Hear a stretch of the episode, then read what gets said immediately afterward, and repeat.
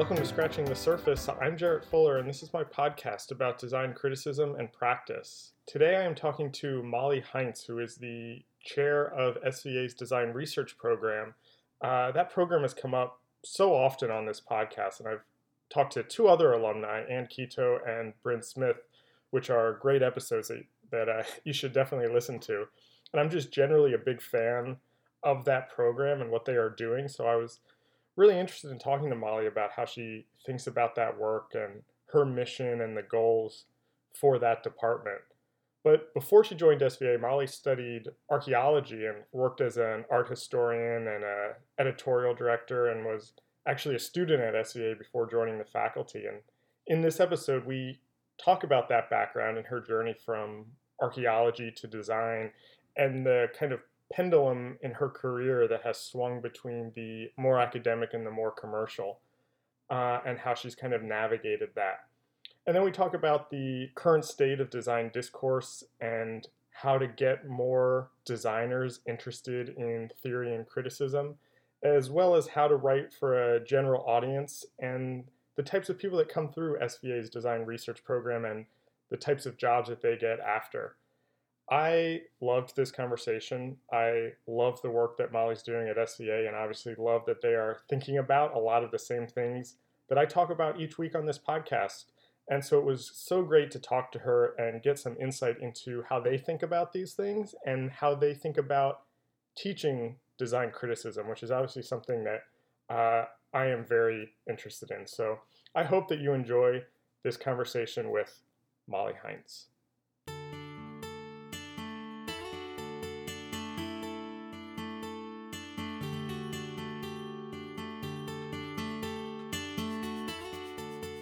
Alexandra Lange who first told me to talk to you. She oh, was, yeah. I think, the first person I talked, yeah. second person I talked to okay. also, and said that you're you'd be a great person to talk to. And I had known of you and knew that you were here, but I actually don't really know much about you other than that. Yeah. And so I kind of wanted to start with just a little bit about your background and kind of how you got to mm-hmm. SVA, and mm-hmm. and we'll start there and use that as kind of a jumping off point. Sure. Um, so, like Alexandra Lange, I uh, am a historian and I'm coming at this from a history angle. oh. Okay. Um, so, uh, I actually came to SVA specifically um, as a student. I was a I graduate yeah, student yeah. in this program in its first iteration, which was a two-year um, MFA program called Design right. Criticism. Yeah. And um, three years ago, it converted to a one year master's program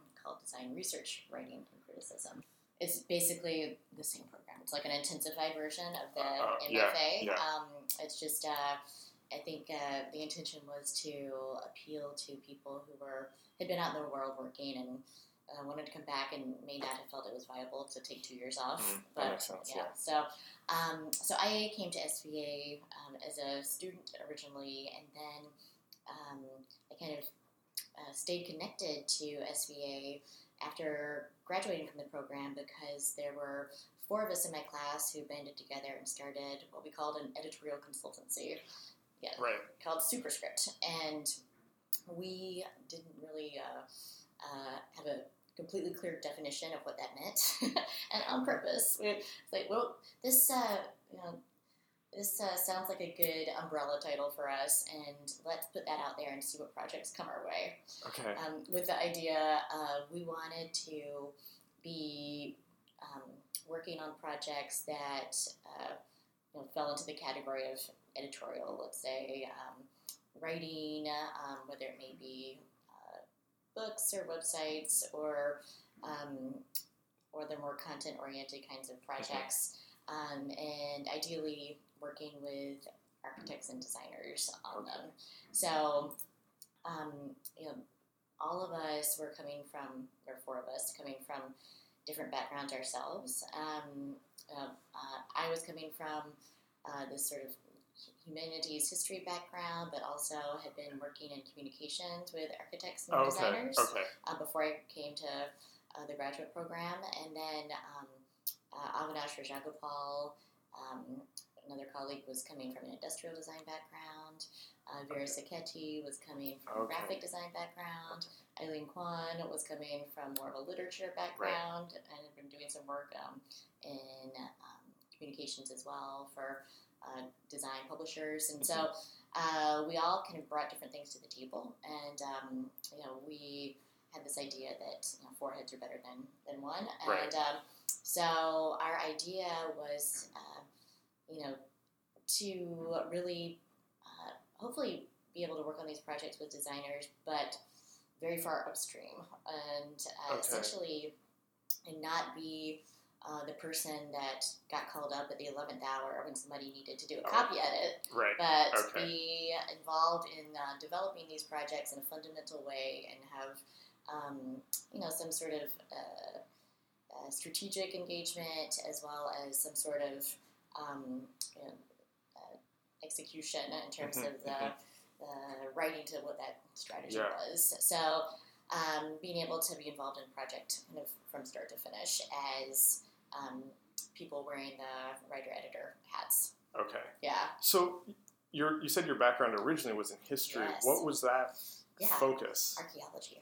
So Okay. yeah, I came to my my kind of um, the first sparks of interest in architecture and design came out of studying archaeology. Okay, that was the reason I was Yeah. asking is I was trying to figure out where the design or the kind of Yes. visual culture part Yes. came in. Yeah. So um, that uh, yeah happened in undergrad, and um, I sort of um, stumbled into it. I had, I um, had been someone growing up. I um, had parents who were really engaged with the, the arts, and um, Okay. even though they were they were physicians, but they really um, enjoyed participating in uh, arts related activities and uh, you know, cultural activities. And so Yeah. I was exposed to all of that. But um, I'm from Raleigh, North Carolina, Okay. and even though there's a there's some um, great design schools there, like at North Carolina State.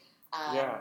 Uh, you know, I personally, uh, growing up in my education, really was never um, told what design was. Right, right. Um, yep.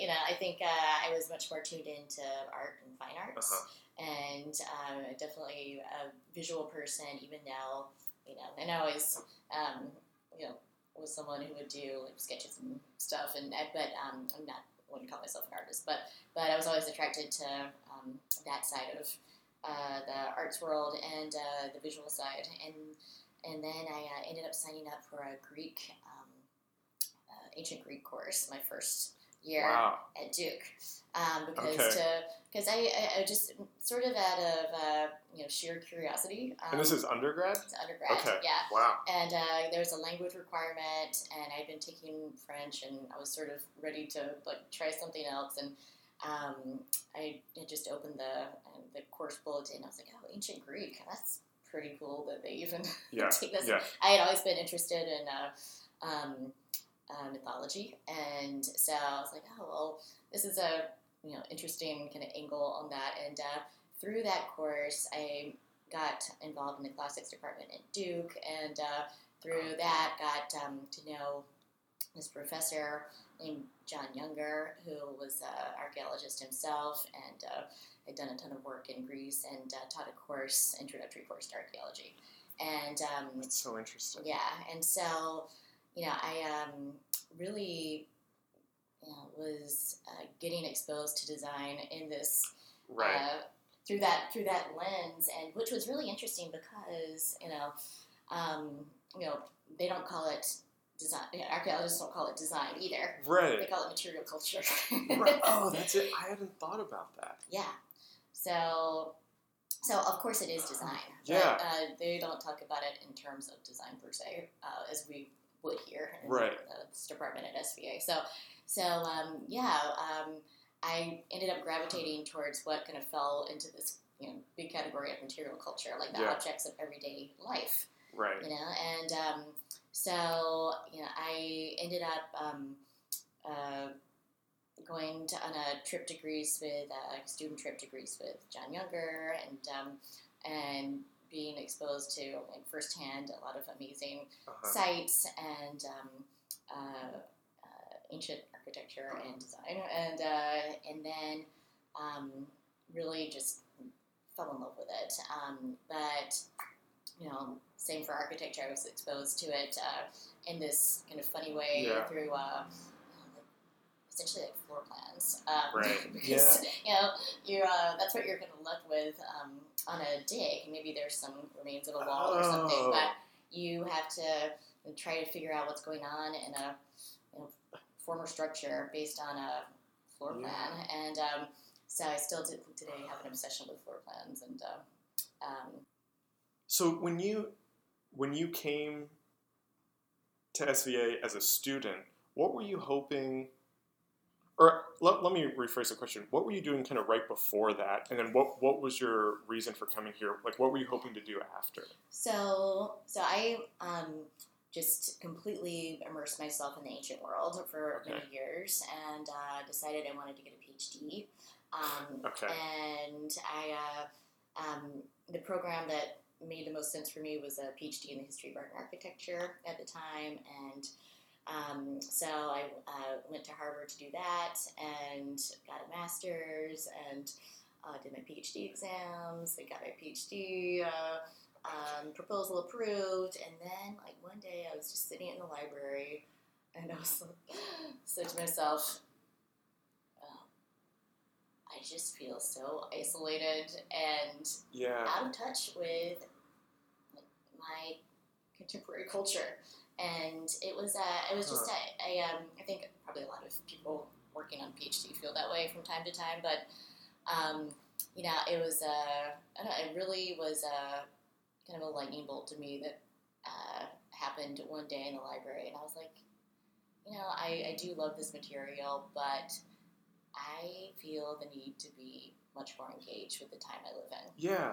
And you know, this may come from having parents who were doctors and um, a grandmother who was a social worker, and um, and uh, you know, I just felt that uh, there was a personal mandate for me to like apply what I was learning to Yeah. uh, the time I Yeah. lived in. And um, so I peeled off from my PhD program and uh, started working for some magazines, um, and uh, which I really enjoyed just writing, you know, for it's very kind of pop culture stuff, Mhm. like know, writing about fashion, for example. And but I had a blast. It was really fun, and I enjoyed the pace of magazine publishing. It was really Yeah. different than. Yeah. Uh, Yeah. you know, uh, working on a PhD, obviously, and um, and so um, just uh, randomly, I um, ended up uh, talking to a friend who had just moved to New York and uh, a job at Rockwell Group Architecture and Design. Oh, yeah. And she said, you know, by the way, they're looking for someone to help them wrap up this book project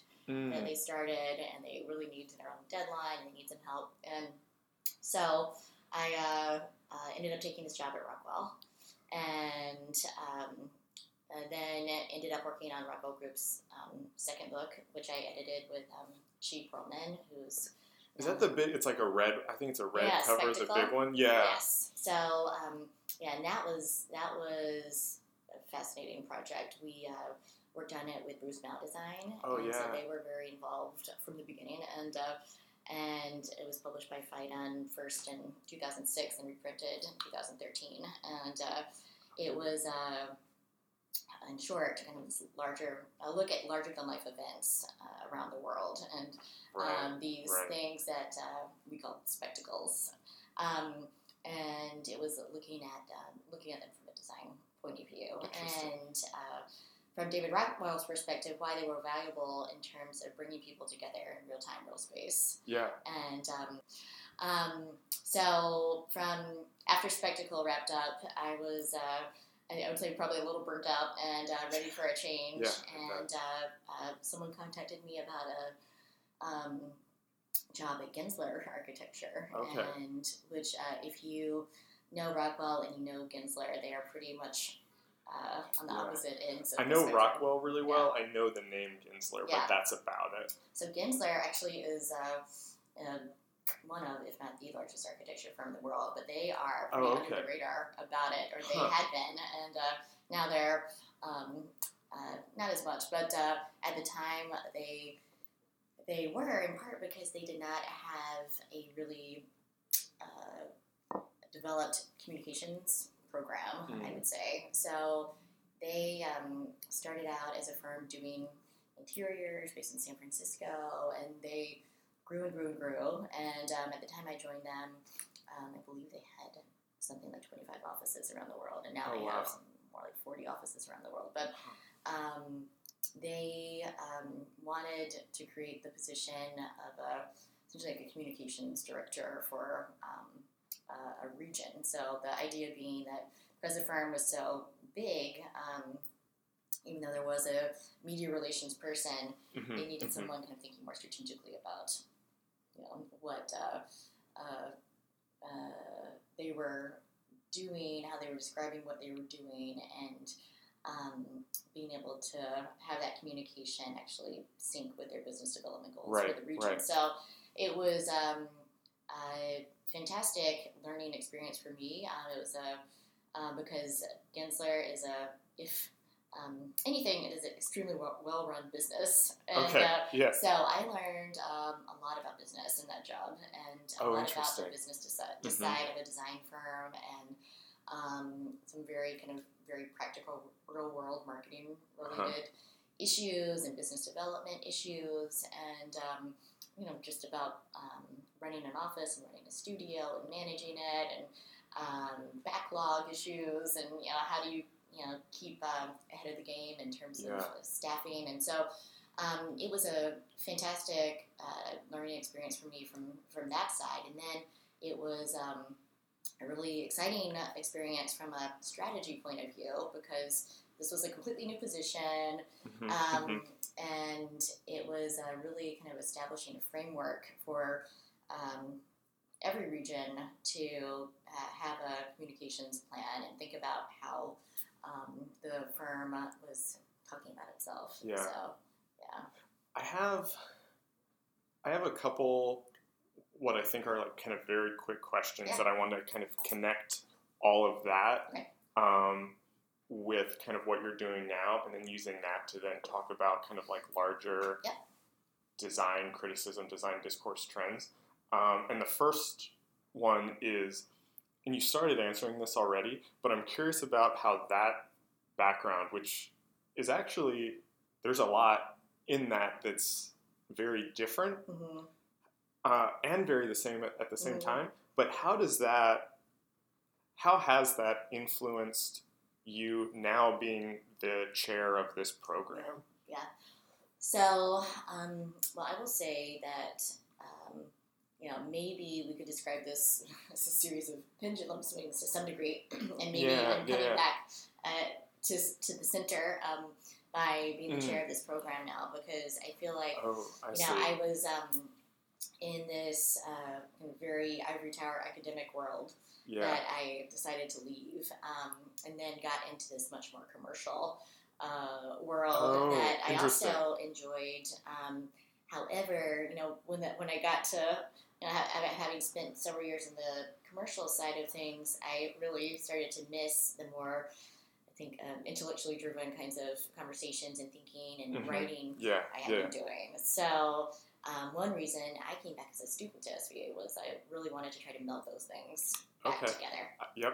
I know what that's like. Yeah, so that is a, um, and it, you know, I thought I wanted to probably get back on the editorial side of things. So, Okay. um, but um, you know, this uh, consultancy superscript really took off, and we ended up having a lot of great work. And then um, I um, actually ended up working with this program at SVA okay. um, as an instructor um, and um, helping students with like final thesis show and things Mhm, like that. And um, I always kind of stay close to the program after graduation. And uh, then just one day got a call from Alice Twemlow, yeah. who's the founding chair of the program, just, and she said, you know, I, my family and I decided to move to Amsterdam, and I think you should take over. Oh, interesting. Yeah. Why? I don't. I don't mean to put you on the spot with this question, but why? Why was she thinking about you at this Well- point? What did she want? Yeah. What type of person did she, did she want to kind of fill the Well, role? that's the thing is I think um, you know uh, my uh, windy road career path, uh, which is a bit of a patchwork, actually um, speaks to the profile of this job Yeah, really yeah. well in that um, you have to um, you know engage with faculty and students um, from you know a uh, uh, more of an academic, more of an intellectual perspective. Mhm. However, you also have to be an administrator and like run the Right, show. yeah, Yeah. uh, stay on top of budgets and um, hire people and uh, connect the dots um, in terms of uh, how things are managed um, and uh, just be someone who knows how to manage people. yeah. So I think um, you know I've had experience uh, kind of in, uh, in both Mhm. those realms. Yeah. Uh, uh, you know enough that, uh, and I think um, you know actually I have a Alice's background is somewhat similar because uh, Okay. you know, she um, was trained as a historian. She now she, she now has a PhD as Yeah. a um, design historian, um, but she was working with AIGA um, Right. for quite a while in a, um, a role that was very much about programming and, Yeah. and Yeah. developing conferences and you know getting things done. Yeah. Yeah. Yeah. And yeah. um, so I think you need to be um, uh, in this kind of position as chair, someone who uh, you know can be a thinker and definitely you know at least engage with thinkers, Right, uh, but right. also know how to get stuff done. I mean, that actually that sets up exactly what my next question was, which I was curious. I, I I've been listening back to these old these the older interviews that I've done, and I realize that I always ask these multi-part questions, and I've been Yeah. trying to stop. And this is going to be one of those, so I apologize. But I'm curious. I'm going to keep this to two parts. Okay. Who are the types of people that come into the program? What are their backgrounds on average, or, or, or what what do they what have they done before? hmm And then the second part is what do what where do people go after? Mhm. What, what kind of what is that transition Mhm. like? So I would say that uh, in terms of the current student body, most people who are coming in are coming from design backgrounds. Um, that Okay. meaning they are um, working as designers um, or have already have a degree in design. Mhm. Um, oh, interesting. yeah, but the the you know, cool thing about the program is that um, you know it's attracting people from a variety of design disciplines. So you know we have someone in the program now who's uh, got an MA in game design. We've got somebody Oh wow. who's uh, a furniture designer. We've got someone, we've got several people who have got a graphic design background. Um, someone who's uh, got a degree in architecture. Um, Oh wow. yeah, and we've had other people in the past, industrial designers, and so um, you know most people are coming with a design background. We have a few people who come in with more of an art history background, like I had. Okay. Yeah. That's kind of Um, what I was curious is how many people are were practicing designers or Yeah. worked as designers versus people like Yeah. yourself who were more history, Yeah. academic, Yeah, so I think we have writing. yeah we have people that are designers who uh, want to learn how to write, um, Okay. be better writers, let's say, and then we have people who are coming um, from maybe non-design backgrounds, but backgrounds related to design, like art history or maybe Mhm. more tech backgrounds, um, who want to be able to use writing skills they may, may already have to write about design. So Right. so that's where they meet. Okay. so, so I would say um, the uh, majority of people do have some design background or exposure Okay. to design when they when they come in. Um, and um, but um, we have very, like I was saying, uh, even still, we still have really diverse classes. Yeah. and uh, yeah.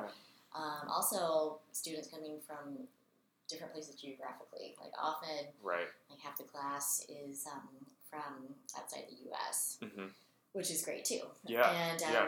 you know, I think with the shift to the one-year program and a um, goal of having students who are um, coming back from the professional world, Right. uh, uh, we have students who bring a lot of great experience to the table, and uh, you know, I think because they already have some experience as um, uh, professionals, and they already have some have developed some sort of point of view Mhm, about mhm. uh, design.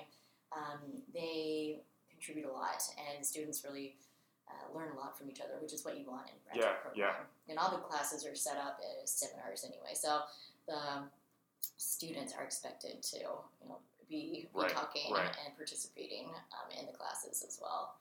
Um, but in terms of your the second part of your question, where people go after, um, it's interesting. You know, people come here. Uh, some of them come here specifically to do a career pivot. Um, kind Mhm. of, you know, the way I did. Um, in that, you know, I've done this. I know I don't necessarily want to stay on this path. Yeah. I'm going to come to this program and sort of, you know, uh, find a new path or reinvent Right. my path. Um, and, you know, for some people, that means uh, coming here to develop the confidence to have a, more of a freelance life. Um, Oh, as writers. We've had a few people go on to do that, which is great. Um, we have other people who are coming from design backgrounds who see, uh, having been out in the world working, that to get to a level that they'd like to be at, and even at the same firm, they need to be more articulate. They need to be Oh. able to write a white paper. right. They need to be able to Right. um, talk with clients at a higher level um, about more conceptual issues related to That's design or systems Yeah. thinking. And so uh, we have people who uh, are planning to maybe go back to even the same firm, but want to go back in a different capacity. Right. Interesting. Yeah. That leads perfectly into what my next question was because I talked to so I talked to Anne and Bryn, Yeah. and both of them kind of I, I- don't want to speak for them, but I feel like we're practicing designers, and now their jobs are primarily in writing or editorial. Mhm. And so I was, so I was kind of curious: is it if if you kind of consider it again? This is another two part question.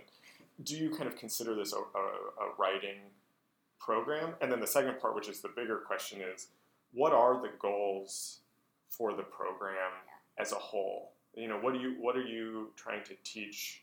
You know, in the very kind of broadest Okay. sense. Yeah. So, first part of your question, um, I often describe this program to people as a hybrid humanities and professional program Oh, interesting. because we, you know, just like think design is both. Design is Mm-hmm. Yeah. a combination of art and practice. Um, Yeah. This program is a similar combination of like founda- foundational, say traditional humanitarian humanities kind of um, thinking. Uh, and we have a design history course. We have a critical theory course um, that you might find in a, uh humanities MA Yeah, program yeah, yeah. but we also um, uh, bring up skills-based courses that you would find in more of a, journalism program, a professional Okay. program.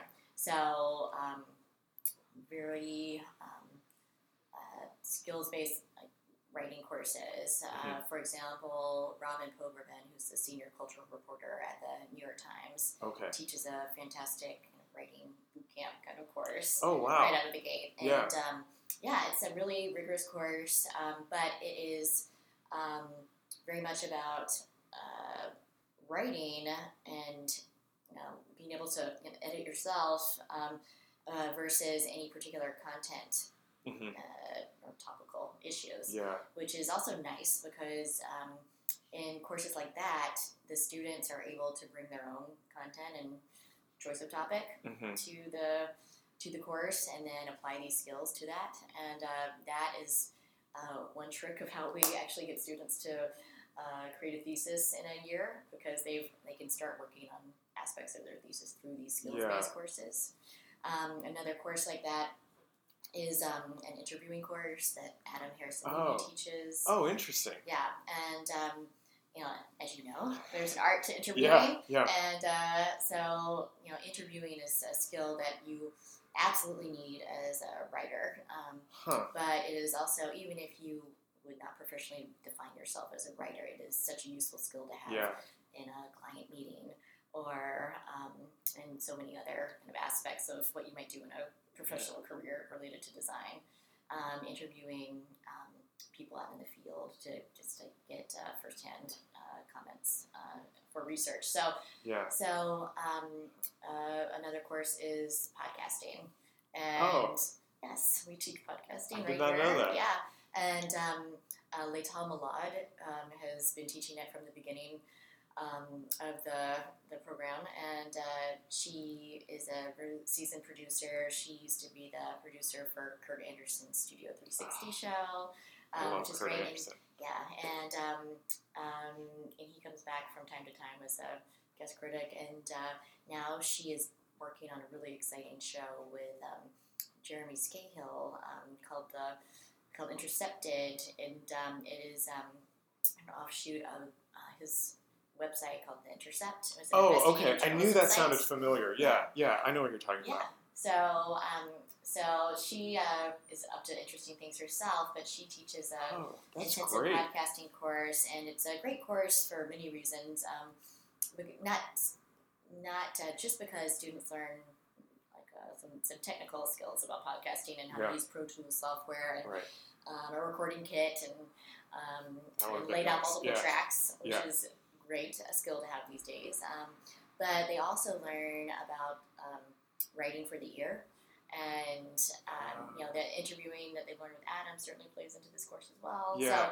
So, so um, these are con- skills-based courses that we that we have, um, and um, I would say you know the to your uh, big question, which was about the the goals of the Yeah. the program. Um, you know, we really want students to leave here um, equipped to um, think critically. That is like Yeah. objective number one. Think critically about the uh, designed environment, and um, you know, our primary medium, I would say, is uh, writing. That's what we Mhm.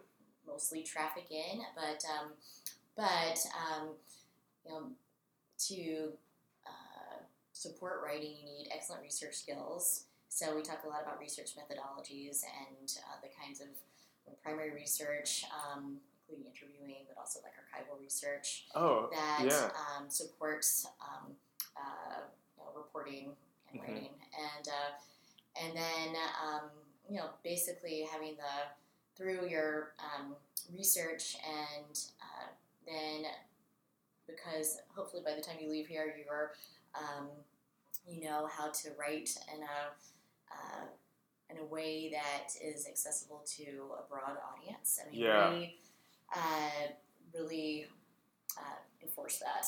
Um, Okay. Clear, clear, engaging writing, um, and uh, you know, for the person on the street. Um, Okay, that was one. This is a question that I had that I Yeah. was saving for later, um, but I was curious about how how you personally, but then also the program in general, thinks about the idea of audience. That's something that I Yes. That comes up in all of these interviews, and it's something that I wrestle with a lot about. You know, who who is design criticism even for? Yeah. And you know, is it for the profession Yep.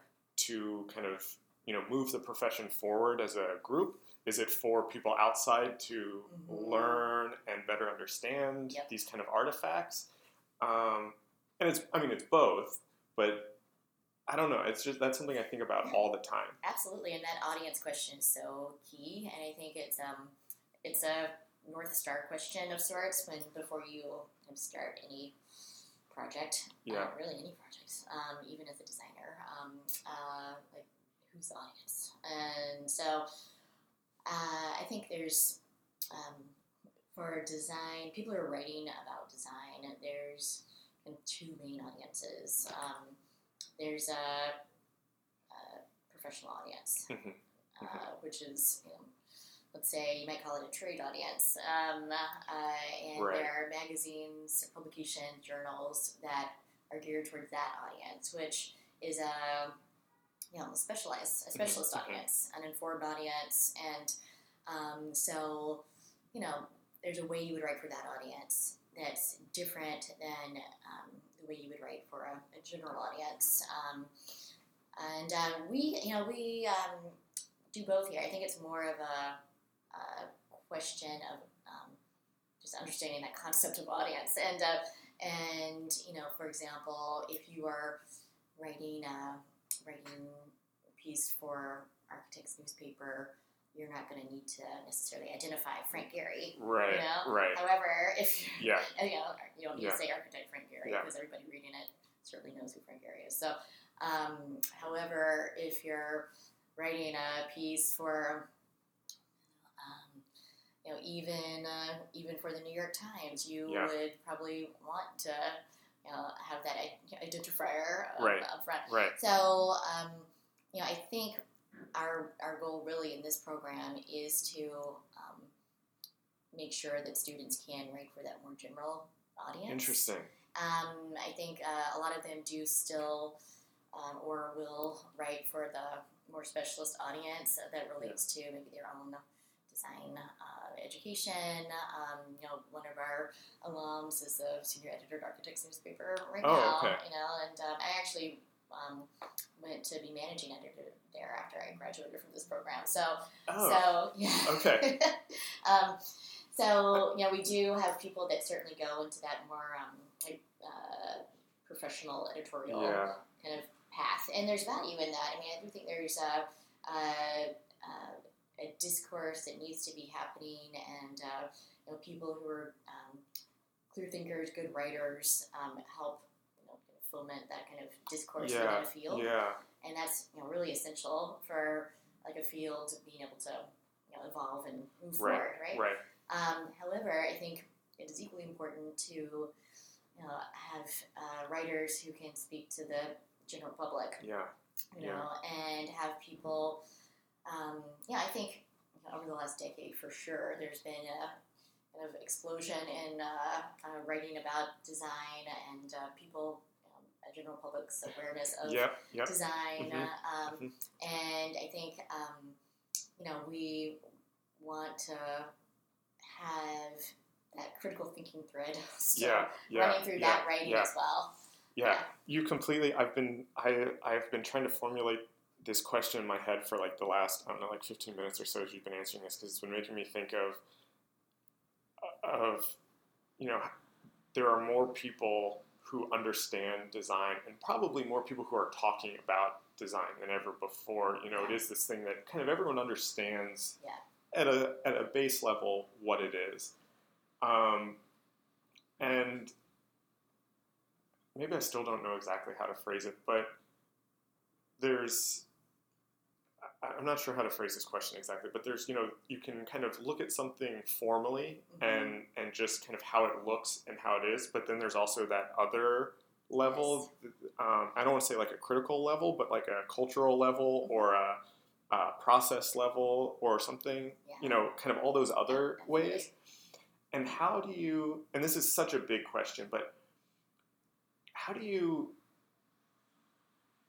you know teach people or train people to to understand or to connect those levels because Yeah. i think i know for me personally when i started this i kind of subconsciously was viewing them as two separate things Mhm. and i was done with the formal level Yes. i felt like that we had mastered yeah, right. and I was like, we need to talk about all these other things Mhm. around design.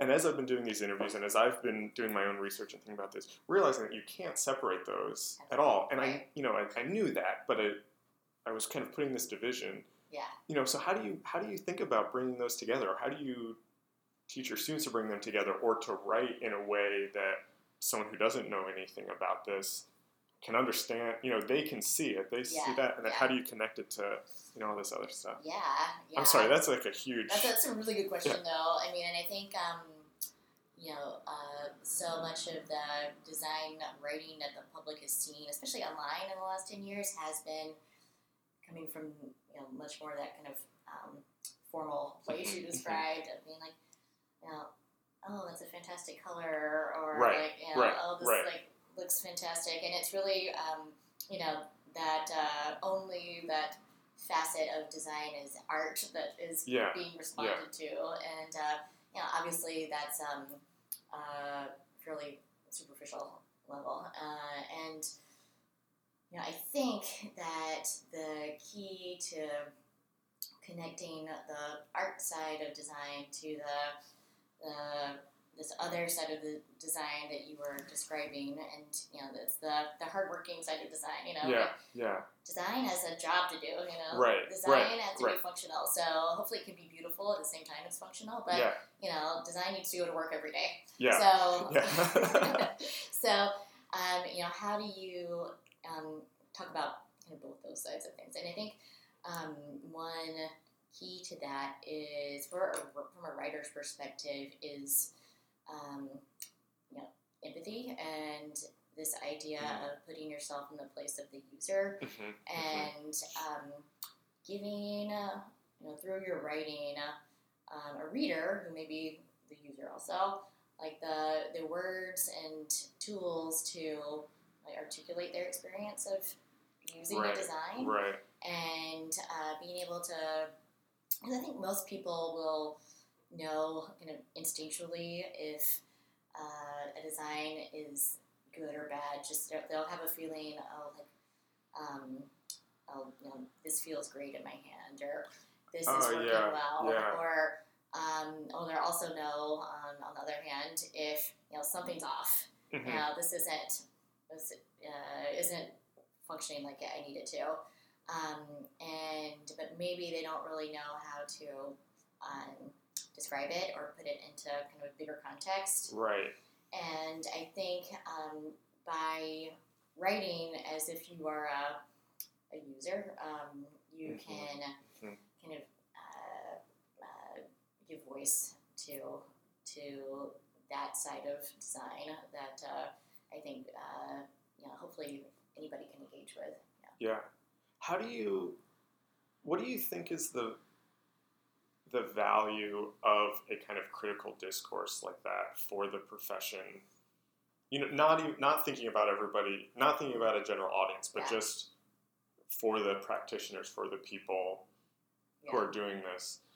What is the value of having people who are kind of looking at these things kind of deeply and theoretically? Um, well, I think, uh, let's say at a basic level, there's an accountability issue Yeah. of um, you know, being able to, like, for example, with you know, Alexandra doing a review of a building, for example, um, being able to say, you know, okay, well, you know, you got this right, or this works well, but um, this doesn't, or these this feels like a compromise, and maybe it was. And I think uh, um, being able to uh, call out those things uh, Mhm. and have a conversation about them is is fantastic and illuminating and valuable for everything that happens afterwards. You Yeah. know, and um, so you know maybe it's a conversation about materials and why some tile is you know looking uh, Right. like it's already um, uh, weather beaten you know Yeah, a couple yeah, of yeah, weeks into the project or you know so I think um, you know there's sort of a, a, a conversation that is uh, you know uh, kind of critical takes um, that have practical impacts Mhm. in a, in a professional discourse that Mhm. um, is interesting, but from a more, um, with regard to kind of a more theoretical um, uh, vein in criticism, I think that has a larger project of connecting uh, architecture and design to to culture at large Yeah. Yep. you know, Yeah. and uh, tying what's happening now back to this big program of civilization, you know, and I think um, by using theory, I mean, I think you know, I will say um, in my personal experience, you know, there was a kind of hot and heavy theory moment in the I don't know late nineties Yep, uh, yeah, when I was in yeah. uh, in school that was like it was almost kind of that like theory happening at the expense of uh, other kinds of Uh huh. Yeah. writing or investigation and uh, me coming from this archaeology background um, i got sometimes i would get frustrated with it frankly because i would you know as an archaeologist you're like facing stuff cold it's like Mhm. okay, I'm just trying to figure out what this is, much less apply some feminist theory to it. Yeah, Yeah, so, yeah, yeah, so yeah. I'm just trying to get Right. to an empirical understanding of what I'm working with right now. Right. And um, know, certainly, you know, ultimately you get beyond that point and can start to think about it in this like broader cultural context, and then that's when it becomes interesting to use theory as a series of lenses to Mm-hmm. help frame up a conversation that you're interested in having. Right. Yeah. I- I have two questions related to that, um, and we're starting to get short on time, so these will start to wrap it up also. But I'm, I'm curious about how you think about not necessarily the inverse of that, but how you, how what is the place for theory and criticism and that kind of discourse in the studio Mm-hmm. for practitioners? So not not necessarily people on the outside writing about it, Yeah. but as you're actually making Yeah. where does that kind of fit in or how do those things start to how, where do you see those things kind of coming together Yeah, I mean, honestly, I feel like um, it is uh, valuable in the sense, I think, in a similar sense um, as it is valuable to a writer to have a designer um, feel like they are connected to a larger project, Mhm, you know, and that they are. And I think this is um, probably incumbent on like a uh, design leader, creative head to sort of uh, you know, uh, frame up this conversation yeah, you know, yeah. correctly, so it doesn't feel like it's sort of uh, you know the fly on the soup, so to speak. That you know it has Right, to be right. feel like relevant and Yeah. related and uh, uh, integrated. I think into uh, uh, the practice of a project, but um, I think it really adds meaning yeah to what designers do every day. And I think um, it also is an opportunity for designers to reflect on what they're doing and um, just in their own minds kind of stay critical. I mean, Mhm. if you're, uh, you know, talking over lunch about some writers from the Frankfurt School and sort of consumer yeah, culture, yeah. you know, maybe that's gonna like make you reflect on like your material choices and issues of right recycling or sustainability or whatever it may be, you know. So I think it's hard to predict how it will um, impact or uh, unfold in a particular project, but I think it certainly uh, en- enriches. It can only enrich something. I agree. I agree 100% but how do you get uh, this question is going to sound so pretentious and i don't mean it that way but how do you get i you know I, i'm a graphic designer. I come from a graphic design background and I have seen this is this is also a blanket statement. I don't mean this is all graphic designers, but there's also there's often in the graphic design profession, I've found a resistance or a uh, not not even a conscious resistance, but a uninterest Mm-hmm. in theory and Mhm. criticism, and and I think that often starts with design education, where you have your history classes and your your studio classes, and those don't talk to each other. Yeah, Um, and the studio classes are the fun ones because that's where you know you make Yeah. stuff. yeah, But you know, I, I often see just an uh, uninterest in that. Yeah. You know, and it's just pure interest in form making and in color and in you know a, a class critique that is Mhm. looking at the kerning of the typography Yep. instead of kind of looking at you know what this stuff means. How do you get someone interested? And I don't mean that as like forcing it on them. Yep. But you know, how do you? I, I don't know how to say it without it sounding yeah. you know no. preachy. Yeah, but, yeah, yeah, yeah. Um, and I think, um, you know, it is again sort of this question of accessibility, um, because I think that's in some ways the turnoff of Mhm. reading theory is Yeah. that it's not uh, immediately transparent what the writer's trying to get across or what Right. the message is, and so you know it is um, often. I mean, uh, even if you're you know used to reading theory and um, you know uh, it can be a struggle. So I think Yeah. uh, I think you have to kind of go in with the idea that you know this is something that is uh, you know we're gonna chew on, you know, Right. and it's not necessarily something that um, you know we're gonna it's going to be immediately uh, obvious and uh, easy to get. But one example comes to mind, and I hope I'm uh, uh not misquoting, um,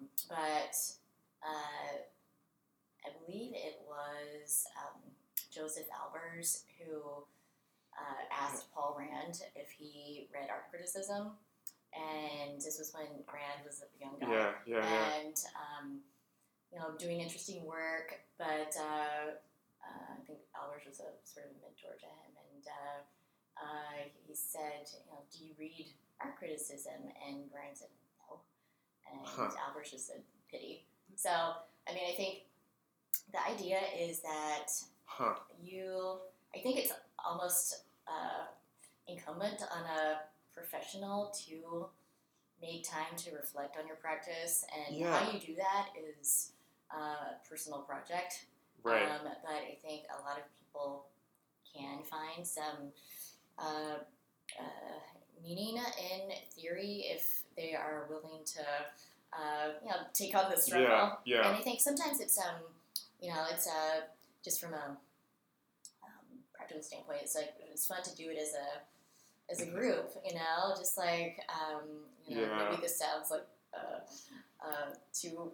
Uh, uh, I don't know, idealistic to imagine like people would get together after work to read some theory, but we, uh, you yeah, we yeah. actually for that Rockwell Spectacle project I mentioned in the beginning, we did that, and Oh, interesting. We did it because we knew we were working with a fraud topic of Mhm. spectacle, Mhm. and if you know your theory, you know there's a, a book called Society of the Spectacle by Right. Guy Debord, Right, you know, right, and he right. sort of uh, you know commandeered this word spectacle in design discourse, Yeah. and we were trying to take it back in some way. Yeah, interesting. And, uh, you know, I mean, not out of any specific reason other than we felt like this word was exactly the right word we wanted to use to describe these events. Um, but we knew we had to uh, kind of uh, start by addressing the way most people in the design world understood that word and kind of right. taking saying, okay, look, here's Mhm. here's how the Mhm. board approached it and Mhm. here's what he meant by it, but here's this other side to it that we would like to explore. Yeah. So, um, you know, I think, and you know, we had a we had a blast. We would get together over drinks and talk about, Yeah. you know, uh, Sounds so fun. various. Yeah, yeah, it was yeah. fun, and it was sort of like, um, even if you're um, not in school and not in our one year MA program, um, uh, taking our th- critical theory course, you know, you can still get into this stuff, um, Yeah. and um, it can still, you know, feel like you're back in school, which I Yeah. think is a, for Yeah. me at least, always a good feeling. Yeah. Yeah. I have one more question. I want to. I want to just kind of add to that quickly. As I watched your, um, I guess it was your thesis when you were Oh, a student here yeah. about kind of you know designer brands, Oh yeah, and I think there's a certain branding element to being to being a designer who's also a theorist. oh yeah, You know, I think that's part of personal brand. And I, yeah. watching that and preparing for this, I was thinking about how, you know, how this podcast and this project is part of, you know, a way of a way that I'm kind of branding the type of designer that I want to be. And I think there's a certain absolutely. element to that of, you know, designers who think about their work very academically, and that's part of, Yeah, you know, how you pitch yourself to clients in a kind of practical way. Yeah, Actually, Yeah, and I think um, you know it uh, ultimately is about uh, being able to uh, talk about big ideas, Mhm. yeah, and it's big ideas that are inspiring to Yeah. clients, yeah, and it's and inspiring to everybody, and being Yeah. able to talk about big ideas in a um, compelling, engage, engaging way is uh, very exciting. And I think um, if you're the kind of designer who just wants to talk about specs and like the right, quality of the paper or whatever, um, you know, uh, you're not, you may not get called for the the most Right, exciting right, projects. So, so I think um, you know there is a, there's an advantage to being able to uh, engage with that with uh, discourse at that level. yeah, Um, um, but also, if you're smart, to not um, uh, try to use it to show how smart you are, but to actually right, uh, yeah, get your ideas across. yeah, And I think, um, you know, for example, that's something that think Bjarke Ingels, the architect, does. You yeah. know, so so well. I mean, he's sort of become uh, a master of it, and uh, um, you know, I think there are Yeah. designers that uh, use theory as a shield sometimes uh, to, you know, um, it's sort of a replacement for. I mean, it's sort of like the the uh, the black cape of you know, Oh, uh, yeah. the design or architecture profession. You know, it's like uh, Yeah. you can talk this talk um, that Right. nobody may be able to really like understand what you just said, but you sound you know quote unquote smart. Right. That's interesting. yeah, and that that really doesn't get you very far. Yeah. Yeah. I love that. That's so interesting. I hadn't thought about that kind of, you know, the dark side of that actually. Um, That's right. my last question Yeah. for you though is, you know, what are as somebody who's who's kind of worked on both sides, I really like the way that you described your career as a pendulum, and then being here is kind of the middle.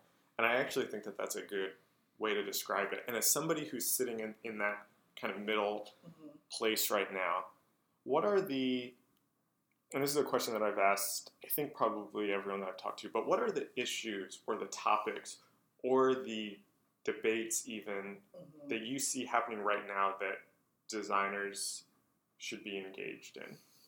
Oh my gosh, yeah, that's a big question.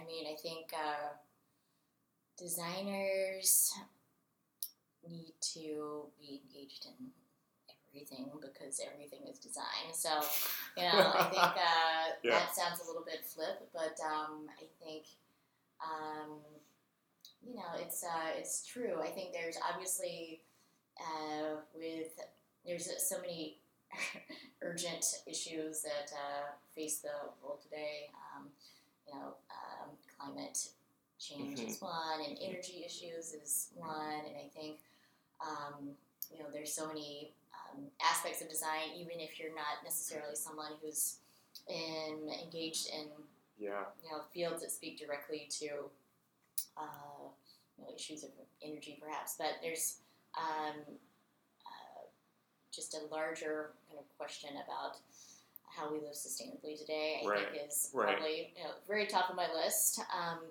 and I think um, about you know I'm interested in uh, consumer culture and uh, you know how design is uh, marketed and um, and I think you know there's certainly uh, more responsibility that needs to be um, happening in terms of how that works Yeah. and you know I think uh, you know to to me often um, to pick up design publications that are so focused on like luxury or you know uh, I think yeah. uh, that kind of back to that conversation we were having about like the art side of design hmm I think, you know, there is a place for that in the world, but it, it uh, frustrates me too Yeah, because it, um, uh, I think it's a, uh, can be a distraction for designers. Yeah. And for so many people, the term designer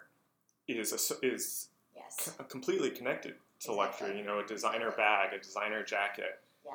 Um, Yeah. that- that's interesting. So I think being able to shift the conversation um, away from that, you know, not saying eliminate it, I'm just saying like let's put it in its place. Right.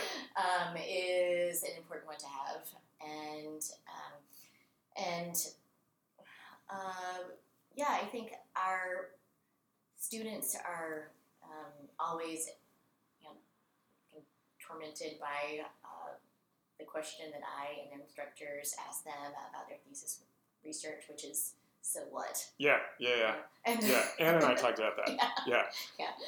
And we are always pushing people in our program to uh, think about and then explain why what Mhm. they're working on has relevance today. And I think, um, you know, you can go down so many fantastic uh, uh, rabbit holes um, with design or history and Uh-huh.